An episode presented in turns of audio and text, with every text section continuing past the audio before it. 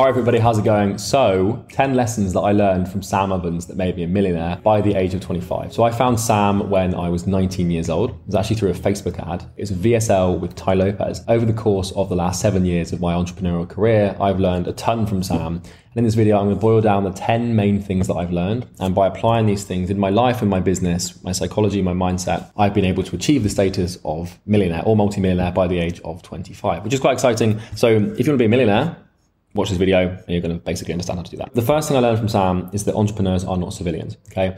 There's a distinction between someone who runs a business and someone who has just a normal life. There's nothing wrong with having a normal life or being a civilian, but Sam calls people who don't have businesses civilians. And what that basically means is when you start a company, you are a civilian and you think like a civilian. You think like a normal person with a normal paradigm. As you step into the entrepreneurial world and you achieve success or you start hanging around people who have levels of success, you'll find that nobody thinks the same way you do. And the civilian paradigm does not lend itself well to the paradigm of success in business. Because when you come into an entry level 997 course or something, you're a civilian. Whether you like it or not, you're a normal person with a relatively normal life. In order for you to develop and become successful, you have to let go of the civilian paradigm. One of the primary pieces of that paradigm is scarcity and thinking that money is scarce and there's no money to go around and that the, the market is crowded and there's not enough room for you. That's the sort of the most common uh, symptom of the civilian paradigm, alongside a bunch of other stuff to do with beliefs, to do with mindset. But the main one is scarcity. So if you want to transition from civilian mind to entrepreneur mind, the best place to start is with your beliefs around money and the scarcity or abundance of it. So the second thing comes from the fact, and I've got these written down here poor people make the same decisions every single day like it's their first time making it. As you develop into an entrepreneur, your ability to make decisions is your biggest weapon. Early entrepreneurs, the most important thing you have is your work ethic and how much like, grinding you can essentially do. As you develop into someone that has a multi six, seven figure, multi seven figure company, that's sort of the point where I'm at now, becomes less about how hard you can work and more about how hard you can think. The best way to make good decisions is to remove the amount you have to make because you have to imagine that when you get up each day in your brain, you've got like, you know, cognitive calories, if you want to call them that. And throughout the day, you burn them and you burn them by making decisions. Now, that can be anything from deciding what to have for breakfast, what t shirt to wear, or maybe even whether or not you should skip a certain song you're listening to in the car. So if you want to develop good decision making abilities, the best place to start is to conserve your decision making energy to the things that really matter in work. Because your brain cannot differentiate between two potential people you should hire and how to make that decision, or what product you should work on and how to make that decision. It can't differentiate between big macro needle moving business decisions like that, or you know what factor of sun cream you should use. So you have to make sure that you systemize your decision making wherever you can, whether it's with food, whether it's what you wear, just those day to day things. Get it standardized, get it decided, and you'll save more time in your in your brain so you can make better decisions. The third thing is tracking your metrics. So this is something that is pretty close to my heart because I've been logging most of my life in metric form for the last seven years. Everything from my health, I use an Oura ring, also a Whoop band, I log everything to do with my sleep, everything to do with my exercise, everything to do with my diet. It's all tracked and logged because if you don't measure something, you have no means of improving it. One thing that Sam taught me, if you want to make pro- progress and if you want to start, you know, progressing along a trajectory towards a goal, you can usually track that progress with numbers. Now in business, it's very easy and transparent because you're looking at how much money you're making, right? But if you're looking at your health and other things, you need to start being able to source data from sources like Oura or an app like Strava if you're running or something because if you don't measure it, you can't improve it. So when you want to improve something, you start by measuring a baseline where you get the mean or the average with all the variables in the concurrent system and the way things are operating. And then by having that average and the, the mean sort of baseline, essentially, then you have something to track your progress against. Because without that, you're going to get lost. Okay. So track your metrics, decide a KPI, which is a key, key performance indicator, log all of your progress towards that because you might think it's obvious if you're running off track or going down the wrong path. But if you've got a KPI and like a key performance indicator that matters and you've got a baseline, seeing that progress, like if you if one day or one month the metrics are out, then you can track that back to the decisions you made. Everything in business and also life is cause and effect. So if you've got a metric like how much money you're making or how much you weigh, if you're not happy with that, it's because of something you did. It's your responsibility, right? Your decisions, your actions. And so being able to have metrics allows you to attribute outcomes to behavior And that allows you to change and it's an important thing to do. Number four, the answers lie in the basics. The simple stuff is where the most leverage comes from. So if you look at anything in life, whether, whether it is exercise and diet or business, if you look at, let's say you want to lose weight, right? The two principles of weight loss, not that I'm not necessarily an expert on this, but it doesn't take a genius to figure it out. The two principles of weight loss are eat less, move more. If you do those two things, you will lose weight. Likewise, in business, the, the, the most underlying simple principle of business is have a good product. Because if you have a good product, then everything gets easier. And so, what you want to try and do with your business is apply some first principles thinking, bring everything down to the first principles. And first principles essentially are arguments of truth that you cannot further argue against. So, for example, in business, like product is the most important thing. You can't really argue against that. You could if you were thinking in a short time horizon. So, you could say, well, marketing is more important than product if you were thinking in a six month time horizon. But if you're thinking in a 60 year time horizon, you have to add value, right? And so, the basics are the most important things.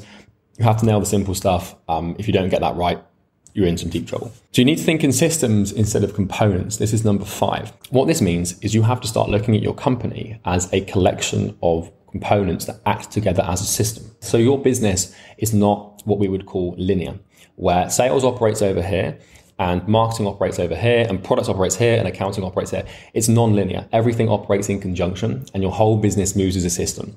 And what that means is that if you make a change in your marketing, it will likely impact your accounting and also your brand and also your sales and also product. And so you have to start looking at the departments of your business. You might not have traditional departments with team members and such, but look at the different aspects of your company, everything down to your Facebook group, whatever the hell you've got, and ask yourself how, if I make a decision over here, how will that affect this thing here? Because it's all interlaced. And so this is why I don't really like using like individual consultants to solve specific problems. Because if you do that, they don't understand your entire business. And so if you're going to use someone to help you solve a problem, it's better to learn their knowledge and integrate that into your understanding of the system as a whole and then once you've done that, then you can take that knowledge and you can sort of think, okay, that's going to affect this and this and this and this. And you have to consider basically every system in your company before making a decision. Number six, don't let fear hold you back. Fear is just a sign you're stepping outside of your comfort zone and growing. So if you're not afraid, then you're not growing. It's pretty much as simple as that. Fear is a painful emotion. It's, as far as most people are concerned, this is once again the civilian paradigm. It's a negative emotion. It's a negative experience. You need to become comfortable being uncomfortable. Okay, that is the biggest distinction you'll find between successful entrepreneurs and civilians is when a civilian gets into a position where they're uncomfortable or afraid, or they're doing something that's outside of their comfort zone, they retreat back to comfortable. Whereas entrepreneurs are, especially successful ones like Sam, are constantly looking for things that make them uncomfortable. And they think that the more fear they sit in and the more pain they sit in and the longer they sit there for, the more successful they will be.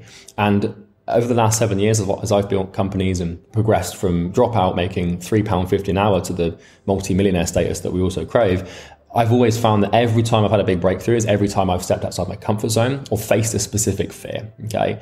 There's no room in business for fear. If you're afraid of sales calls, or if you're afraid of doing some work, or maybe you're afraid of watching a 20 minute video on YouTube because it's painful and you don't want to do it because it's like easier to watch like something simple, you have to face that stuff. The more of it you eat, the, the fatter you become in the business sense, if that makes sense. Number seven, the price you are confident charging other people is the price that you are comfortable spending on yourself. People come to me all the time, and one of the main questions I get from clients and people who want to be clients is Charlie, what should I charge for my services? And the answer to that question is whatever you feel you can charge. Because if you think you want to charge $2,000 a month, maybe you want to charge that.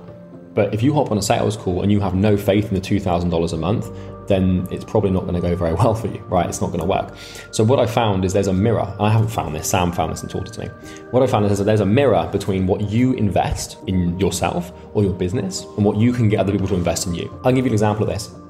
So our program, I'm not going to talk too much about the price of that, but our program is priced at quite a high ticket. When I was talking to Bo, my business partner, about the price of the program, the, the price of the program has moved pretty much directly parallel with programs we've invested in. So if you have never invested more than £400 in yourself, you will naturally unconsciously assume that no one will ever invest £400 in you. And so you see this a lot with people who I was having a conversation with a friend earlier who wanted to start a social media business. I make he was willing to charge fifty pounds a month doing like social media management, like Facebook management, Instagram management. And he wanted to charge £50 a month. And the reason that would have been quite a few years ago is because all he would have ever thought to invest in himself was £50 a month, right, in a specific service. One of the best things you can do for your confidence in business and confidence in sales is invest significant amounts of money into a good product. And this is not like a reverse psychology buy my product thing, I promise. But if, and you should be aware that the more you invest, the more you're willing to charge. And so I recently paid $30,000 for a health mastermind with a guy called Mark Dharma. Now I am more than comfortable charging $30,000 for a mastermind should I choose to start one. But had I not, I would feel that that is like way too much. But now that I've done it, I know that other people will. So your perception of what other people will do or what other people will do or are willing to invest in is pretty concurrent and runs parallel directly with the outputs of your own behavior.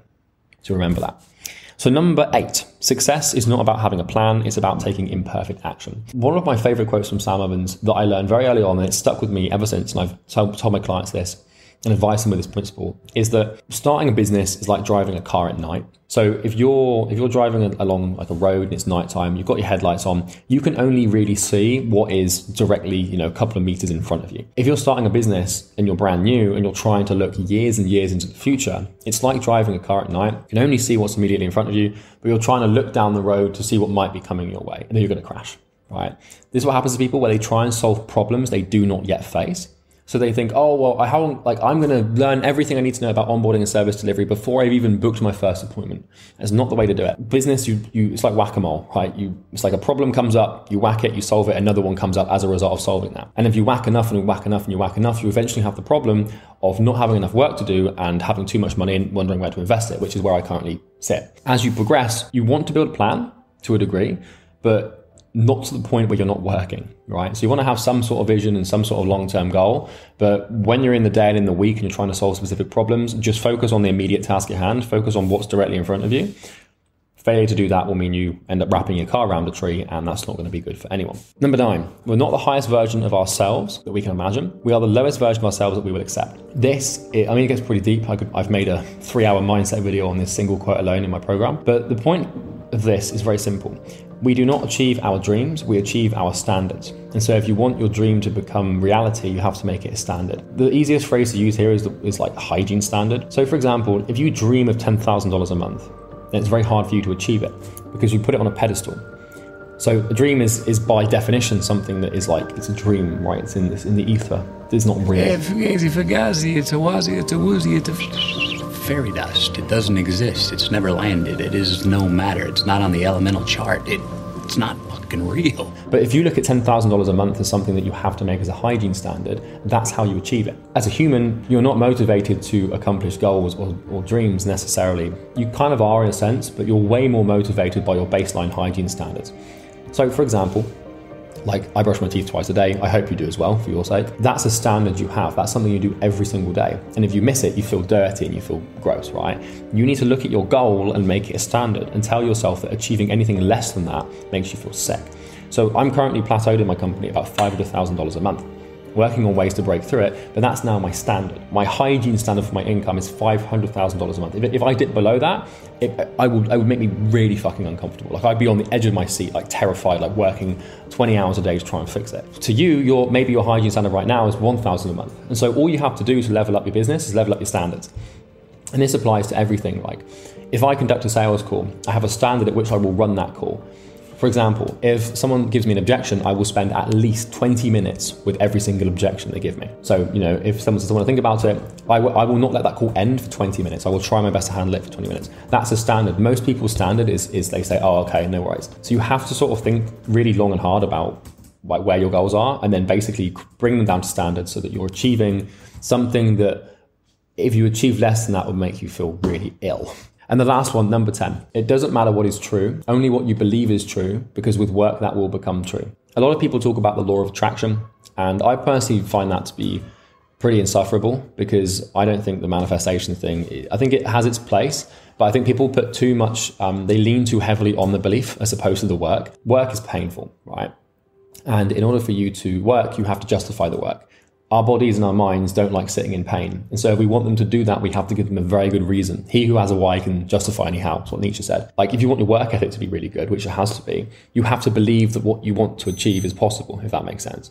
And so if your goal is to make $10,000 a month, if right now you're not certain that's possible, then motivating and keeping your body and mind like working every single day towards that is really hard. You have to look at your body which is the thing that types on the keyboard and makes the cold calls and your mind is the thing that you know does the work.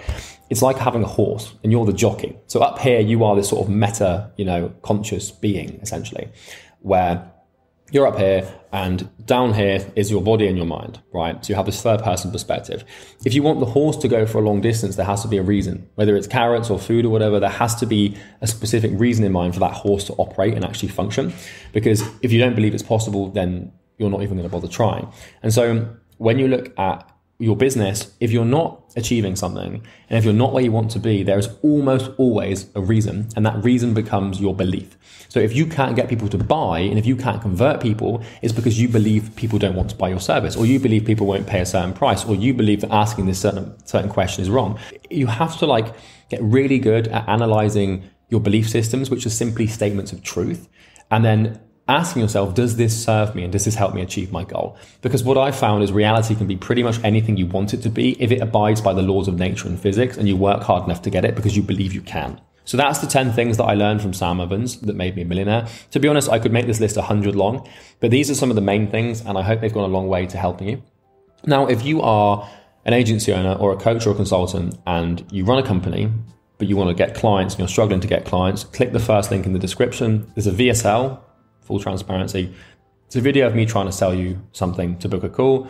I don't care if you click it or not, but you might find it helpful and you might find it gets you lots of business. So check it out at your will. You don't have to, like I said, hands in the air. I'm trying to sell you something. Check it out if you want to. I hope you enjoyed this video. I'm going to wrap it up here. If you're new to the channel, subscribe. If you've been sucking around for a while and you haven't subscribed yet, then you should also do that. And comment anything you've learned from Sam Ovens, as we all probably have. Have a good day. Cheers.